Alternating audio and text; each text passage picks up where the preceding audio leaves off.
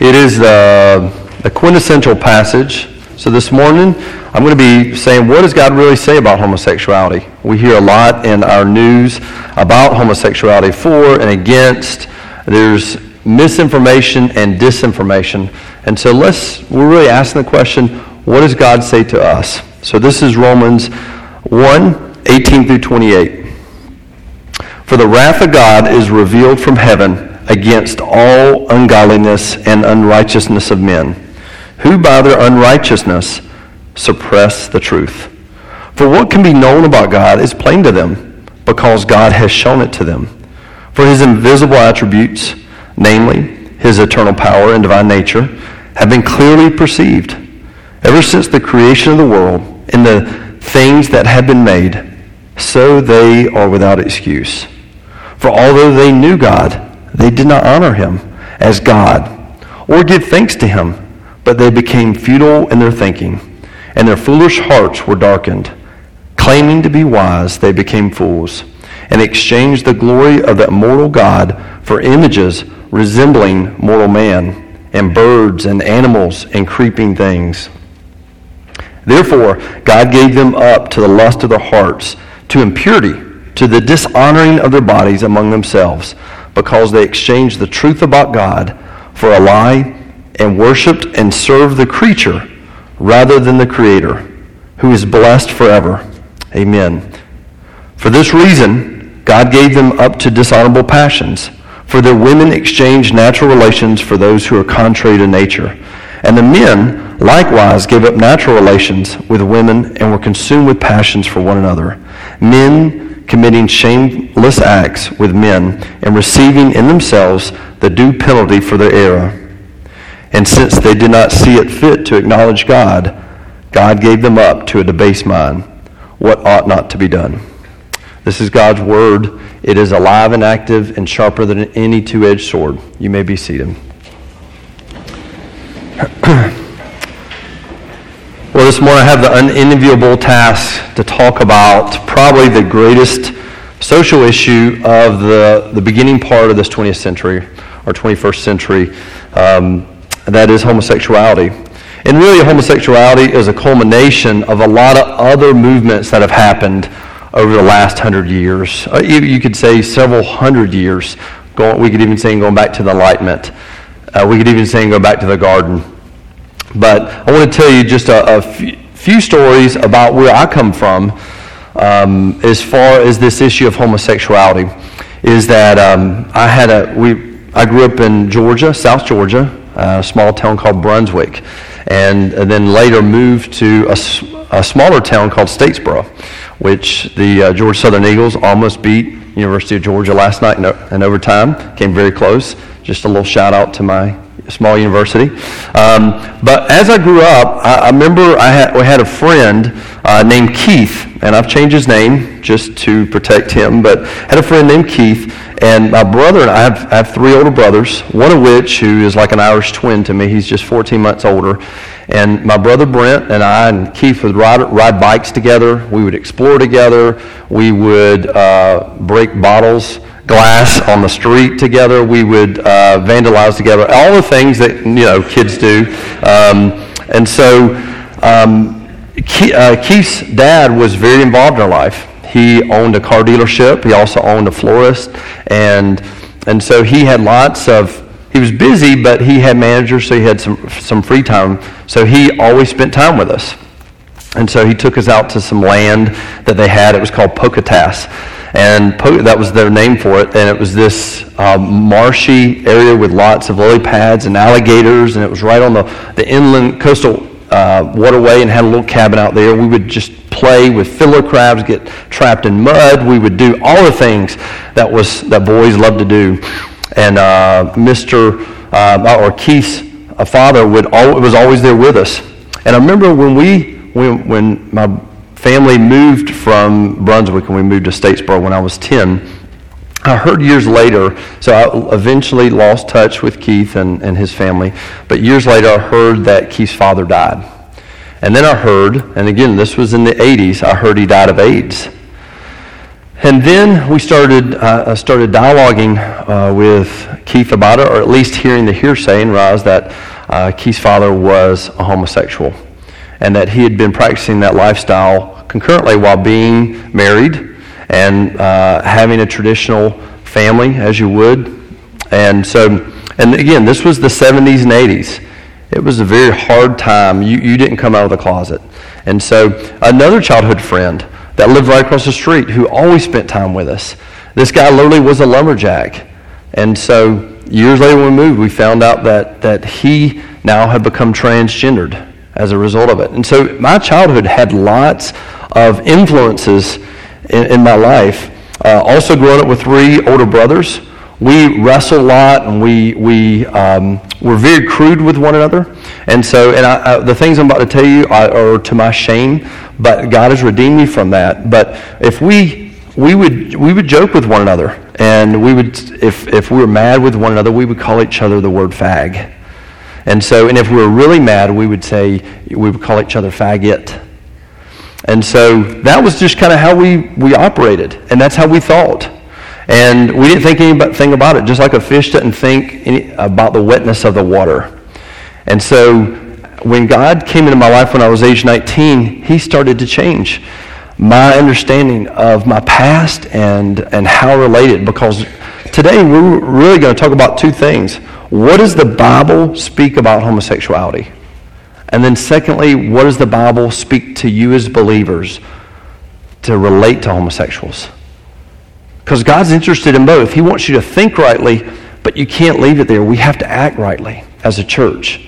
And frankly, in a P C A church here in North Carolina, I'm not really worried about too many of you wrestling. I know some of you do. There's outliers. But the majority of you would conclude homosexuality, the act of homosexuality or the lifestyle is wrong. So I'm not worried about that. What I am worried about are some other things about how we relate to homosexuals. And all we have incarnational ministry. So let me pray for us, and then we'll move into some of the scriptures of what the Bible says to uh, about homosexuality and what the Bible says to us as believers.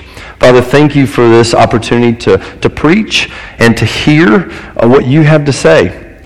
I really do ask that you would speak through me, that you would speak to us this morning, that um, I would be honest about your word. I would be honest about my own sin, God, and that we would have not a condemning spirit, but one that is is loving and one that is uh, from you. In your name, amen. Um, well, as I just read in this passage, Romans one, it is the it is the first text that anybody who's preaching on homosexuality from an orthodox way is going to go go to what Paul says about homosexuality. Um, and, and I can summarize. I'm not going to exegete everything he says here. Um, but Paul really does say this. It can be summarized that idolatry leads to immorality. That's what Romans, that, that passage talks about. Idolatry leads to immorality. And whenever he says they, I don't want you to have them in your mind, homosexuals.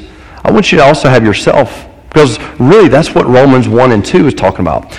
Paul is writing to the Romans, who are comprised of um, just the Gentiles and the Jews. And so Romans one is really speaking against Gentiles, those who didn't grow up in a Jewish faith.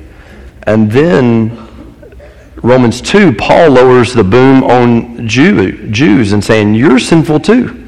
And then he culminates it in Romans three, which says, all are sinful. So don't get prideful. And we as a church should not get prideful. And it's not a us-them. It's it's a us. And even in the passage that Dale uh, read in First Corinthians six, we'll get into that about how we need to be clump ourselves into those that are sexually aberrant or dysfunctional. Um, but really, Romans one talks about idolatry leads to immorality. In verse twenty, uh, I think it's verse twenty-five, because they exchanged the truth about God for a lie and worshipped and served the creature rather than the Creator. We we all have this innate desire to worship something. And because we're naturally sinful, because we've had sin passed down through our parents and our parents' parents, and eventually Adam and Eve uh, started as our representative head, passed down sin to us, we pervert worship.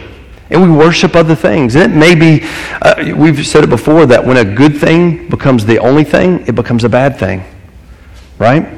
And homosexuality is no different. It is a desire for a good thing, which only, if you, if you sociologists will tell us, that, and, and, and let me just do a sidebar here, that there's lots of scientific evidence that has been coming out of the last several decades about there may be a gay gene, there may be this, or maybe people are born that way.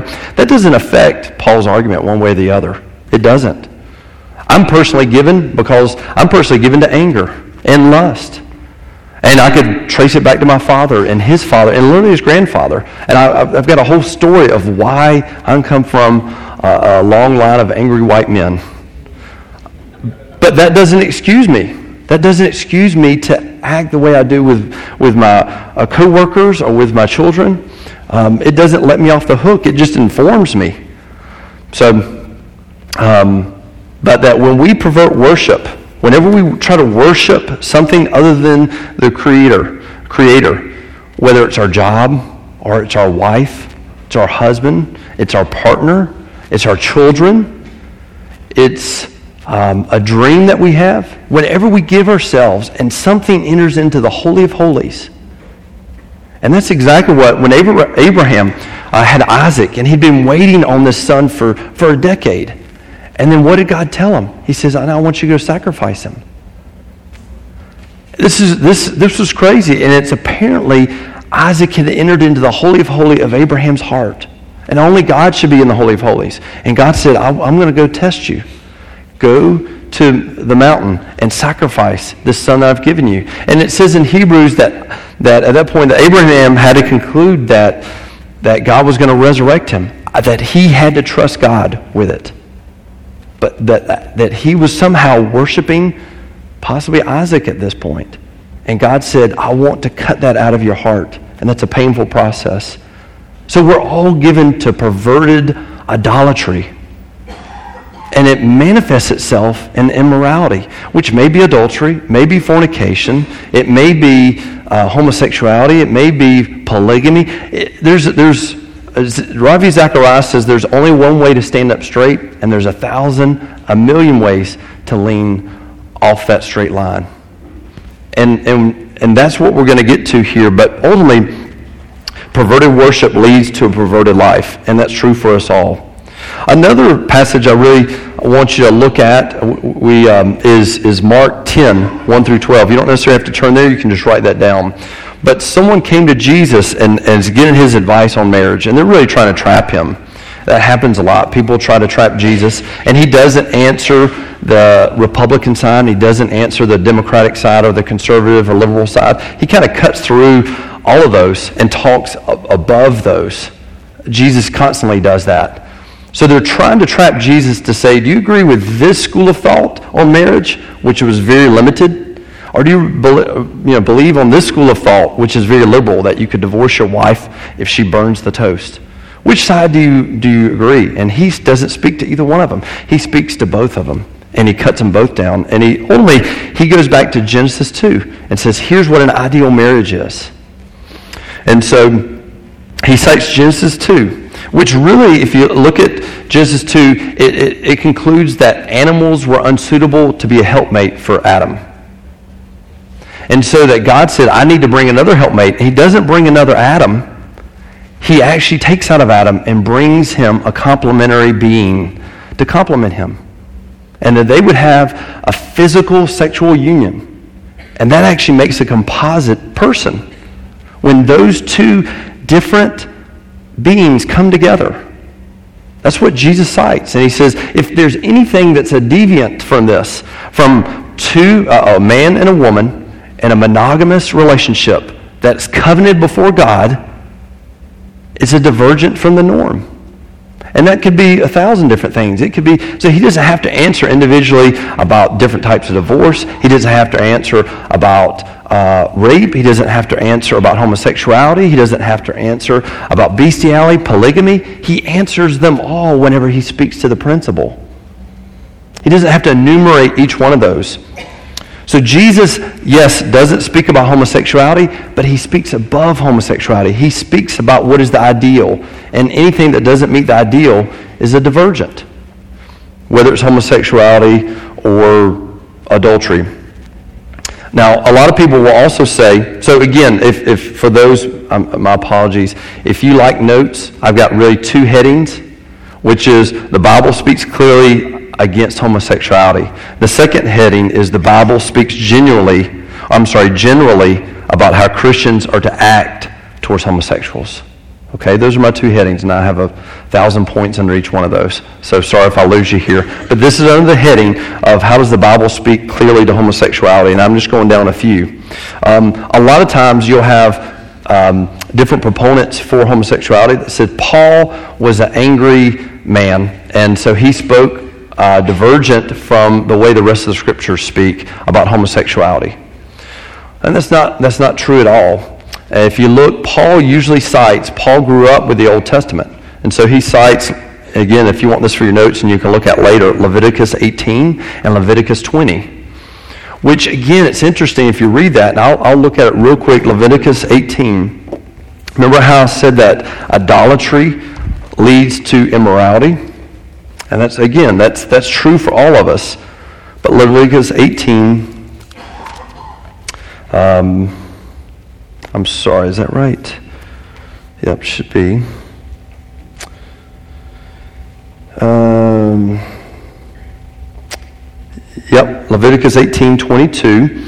Um, go to verse twenty-one. You shall not give any of your children to offer them to Molech, which was an idol worship. And you shall profane, and so profane the name of God. I, I am the Lord. Verse twenty-two, you shall not lie with a male as with a woman. It is an abomination. And it goes on the different type of perversions. So it seems like he's talking about, if you read the whole passage, he's talking about sexual sin, but then he throws in this thing about idolatry and then goes back to different kind of sexual sins. Idolatry is always linked with immorality. You must see that in our culture, and you must see that in your own heart. You know, Alexander Solzhenitsyn, um, who was a political prisoner, a dissident of, of uh, the communist Soviet Union, and when he was in prison, he came to Christ, and he said, ultimately, the dividing line between evil is not along national borders, but the dividing line between evil and good runs right through each of our hearts, and it runs through my heart. And you need to see as a believer, it runs in your own heart, that you're given to idolatry, which leads to immorality, all right? And it should help temper us as we talk about other sexual sins. But Paul is quoting this. Oh, oftentimes he's quoting Leviticus eighteen and Leviticus twenty, and this idea of purging the evil from your camp, getting the evil out, okay? So here's a newsflash. Homosexuality is wrong, right? But what do we do with that? There's lots of, uh, and, and you'll hear different people from uh, mainline denominations that will try to undercut the Scriptures, which is why before we even started this ethics series that we've been going on for the last couple of weeks, we started with, what does the Bible really say? Can it be trustworthy? Because if you don't trust the Bible, then you can't trust what it's saying to you today. All right? So, um, homosexuality is wrong. One question may be, what does the Bible say about same-sex attraction? Maybe you don't define yourself as a homosexual, but you have attraction towards the same sex. Um, I would just cite uh, James one as a, as a, a passage to go to. Um, and in James it says that we have these desires. And again, James is speaking to everybody. He's saying we have desires, and when we give in to those desires, it gives birth to sin. And when sin comes, it gives birth to death. Okay? So, it... James recognizes that we all have different desires that are that are wrong, or and um, that if we give into those desires, if, if I am given to anger, and I, I'm feeling the anger, the rage come, and if I give into that, then I'm going to start sinning against those around me with my anger. And then that will lead to a, a dying of that relationship, right? So s- desires lead to sin. If you give in to those desires, it will lead to sin, which leads to death. And so same-sex attraction, I would say, not all same-sex attraction necessarily is inherently evil, But if you give into that, it, it will be. All right? So I, I want to say this, that the that, that's really what the Bible speaks clearly about homosexuality. So you can rest on that. But if we stay there, then we're going to be, you know, the, the analogy that, that, that's been given oftentimes is that we're to be in the world, but not of the world. And the analogy given is that we're, Christians are to be like boats, right? That a boat should be in the water, but the water shouldn't be in the boat. But it's got to be in the water. And so a boat that's not in the water is just lawn art, right? It's just sitting on the side and you mow around it. It's just on the bank. That's not really a boat. That's lawn art. Now, a boat that's in the water and has holes in it and water's in the boat, that's not really a boat either. That's a fish sanctuary, right? But a boat is in the water, but not the water in the boat. That's what we're called to be. We're called to be, as believers, in the world, but not have the world in us.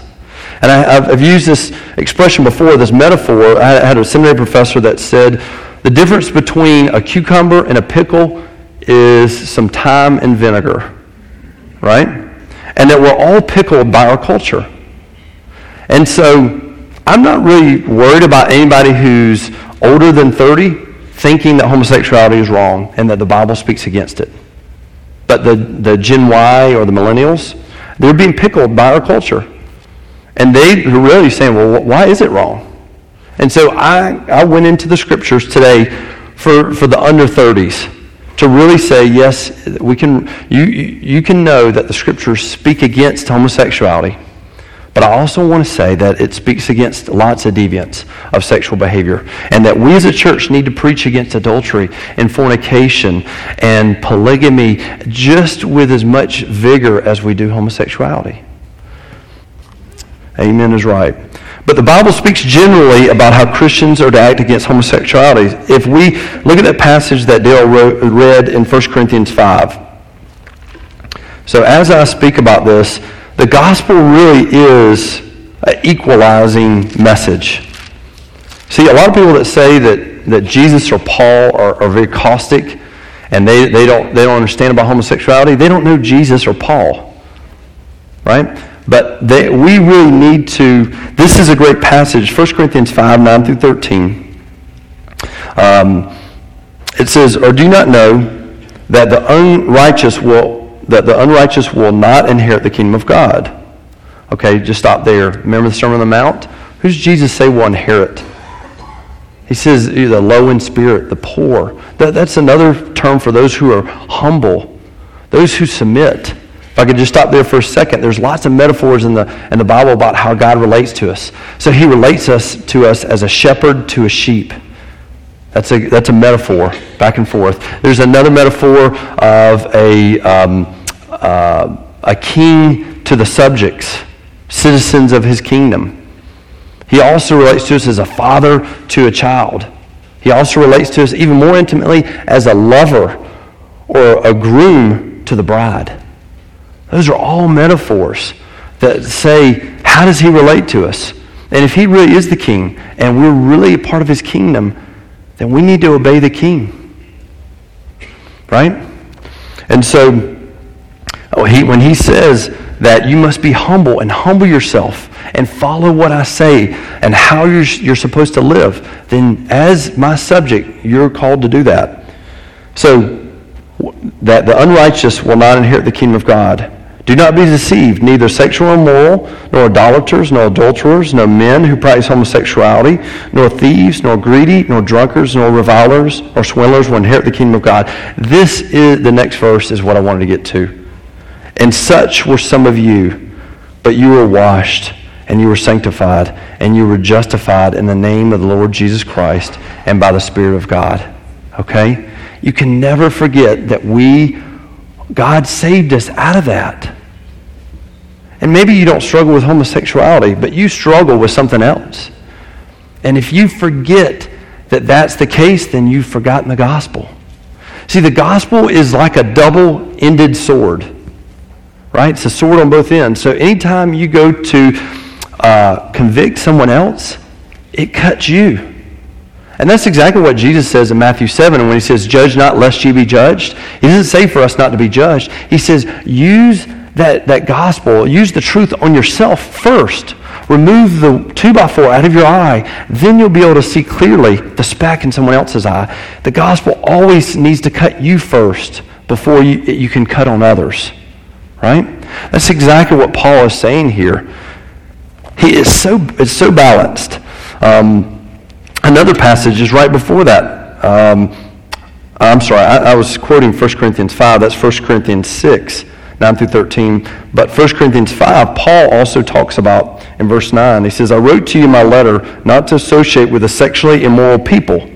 Not all, not at all meaning the sexually immoral of this world or the greedy and swindlers and idolaters, since you would need to get, get out of this world.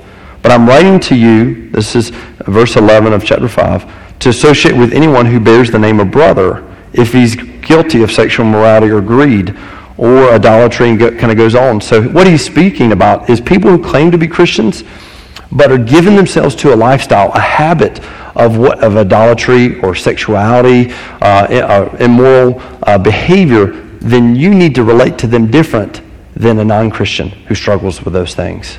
So again, Paul has a mindset to the, to the lost of the world. We need to treat them with graciousness, with kindness. Um Um, I, I think First John, another word, uh, another verse you can write down is First John four twenty-one. It really ultimately just summarizes that you cannot love God unless you love your brother or sister. That's what we're called to. Now, again, I'm speaking some general principles, but specifics. I will get somewhat specific, but one thing, I don't want to bind your conscience, and I don't want to get into, a, I want to keep, continue a dialogue here. But we as a church are called to do like Jesus did. And Jesus left heaven and came down and put on our clothes and engaged and walked among us and lived a life that was righteous among the unrighteous. We're called to do the same thing. If we're waiting here as Church of Redeemer for homose- to preach messages so homosexuals will come into our midst, then we'll be waiting a long time. We actually need to go and engage, incarnate our neighbors, our co-workers. I know some of us here have neighbors that are homosexuals, and we know that. And we don't treat them with gentleness or kindness. We're called to go to them. We're called to, to engage them, to dialogue, to see, seek out our co-workers, our neighbors. And I'll say this, that years ago when I was on staff with Campus Outreach, I went on, would go on the college campus, and I would go in the dorms, usually on, on late at night, you know, somewhere between ten and two a.m., uh, ten p.m. to two a.m. That was kind of your your work hours. And you saw, I saw all kinds of th- stuff going on in the dorm. Now, if I went down each of the dorm room and wrote out a piece of paper things they were doing wrong, how far would I get in ministering to them? If I put their behavior before what God could be doing in their life, if I'm trying to reform their behavior before I'm really asking the Holy Spirit to regenerate their heart, then I'm going to come across as a legalist. And, and, and, and historically, we've had that in America, right? If you look at the eighties and early nineties, we had the moral majority on one side and all the way to the Westboro Baptist Church that pickets uh, lots of things. But they they are standing with total truth with no... Well, I wouldn't say total. Some of it's not true. But they're standing with truth and no relationship, right? God doesn't call us to that. And that's really what the eighties and nineties, how the church interacted. We led with truth and had no relationship with the homosexual community. And now you move it to the nineties and, and the into the millennium, that we've had mainline denominations go ahead and saying, well, we're going to embrace this lifestyle and encourage it, and thereby violating Scripture, which says there's a way that seems right to a man, but the end leads to death. We're, we're, we're forsaking truth for the, for the sake of love, and that's wrong too, to say it's okay for homosexuals to be church leaders or to be to be members so that, and, and we embrace them no matter what. That is not what the Scriptures say. But but truth and love are, rect, are they're rectified in the mind of God, and we see those as two separate things. But really, I think we need to lead with love. And once we have a relationship with somebody, at the right time, in the right way, we bring truth. We can't lead with truth, church. We have to lead with relationships, loving relationships. And then, at the right time and the right way, we bring that truth. Again, we're not trying to reform their behavior. This person needs a restoration. They need a regeneration. Otherwise, we're putting the cart before the horse. You know, in, in my job, I'm a deal in, in moisture and, and trying to stop water from getting in people's houses. And oftentimes I'll go in and their their basement's leaking or their crawl space is leaking or it's coming into their house. And it's been happening for a while that I'll walk in and I'll see black or green or brown mold all over their sheetrock or all over their baseboards or on their carpet pad. And they're like, "Are you going to get rid of this mold?" And I'm like, "Yeah, yeah, we'll get rid of it. But if I can get rid of it, and if I don't fix, if I don't fix the problem, then it's just going to come back. We'll put new clean sheetrock there, new carpet, new baseboards, and the next rain it's going to happen again." It's because if I just deal with the, the effects of water and don't deal with the cause, then I've gotten nowhere. The same thing is true when we're relating to non-believers. If we just deal with effects of their sinfulness, then we're going to get nowhere. We're just manage, trying to help manage their sin. We're being legalist. The cause is that they're, they're, they're image bearers of God that are fallen, that are in desperate need of a relationship with Jesus Christ. And the church has to go and, and be the church out there. It's called the church scattered. Right now we're the church gathered, but we have to go out. That's what God calls us to. And we have to deal with the cause, the root cause. And the only way someone's going to let you into their life is for you to have a relationship with them, for you to be kind, for you to engage them. Um, I, I some time ago, I went into, I was called out by a property management company to go to this four-story condo in uptown Charlotte, and because they were having water issues. And I, uh, immediately, we knocked on the door. There were several men living in the apartment. Um, They appeared to probably be part of the, the gay community, just observing some things. And, and just as a side note, I think making intu- intuitive, uh, ascertaining if someone's uh, struggles with homosexuality is not necessarily, it's not inherently wrong. It's what you do with that data that can be wrong or right. And so um, I was discer- discerning that, and as I was going through, I was engaging them, looking them in the eye. I even reached out one time when they were they were giving me uh, like a towel to mop up some of the water. I put my hand on their shoulder to try to engage them, because there's oftentimes the church, we can have this idea that sinners out there are leprous and we're not going to touch them, right? We cannot do that. We have to engage them, and sometimes that means even physically um, engaging them. But I, so I got through with my inspection and left. And so, um, and I remember recounting that story to, to some of my coworkers, and then the Spirit convicted me, because the way I was, I was, I was recounting it to them, I was recounting it as if I, I had mercy on them, but I didn't.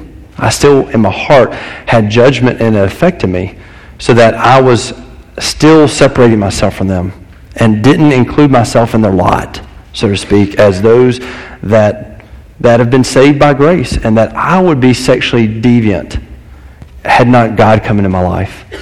And I still struggle with that, but God reforms me. And so I, I want to confess that before the church, that that I wrestle with. I don't I don't come as someone who's landed and said, this is how we need to be. But I do know that uh, if I don't have a prayerful life for those those guys, that I'm hating them. I'm not loving them. I'm not engaging them in dialogue. And so as a church, only the gospel can allow you to hold this truth that some behavior is sinful, and yet you're called to be a friend of sinners. The gospel allows you to do that if you do it rightly, if you allow the gospel to cut you before you cut on others. Let me pray for us.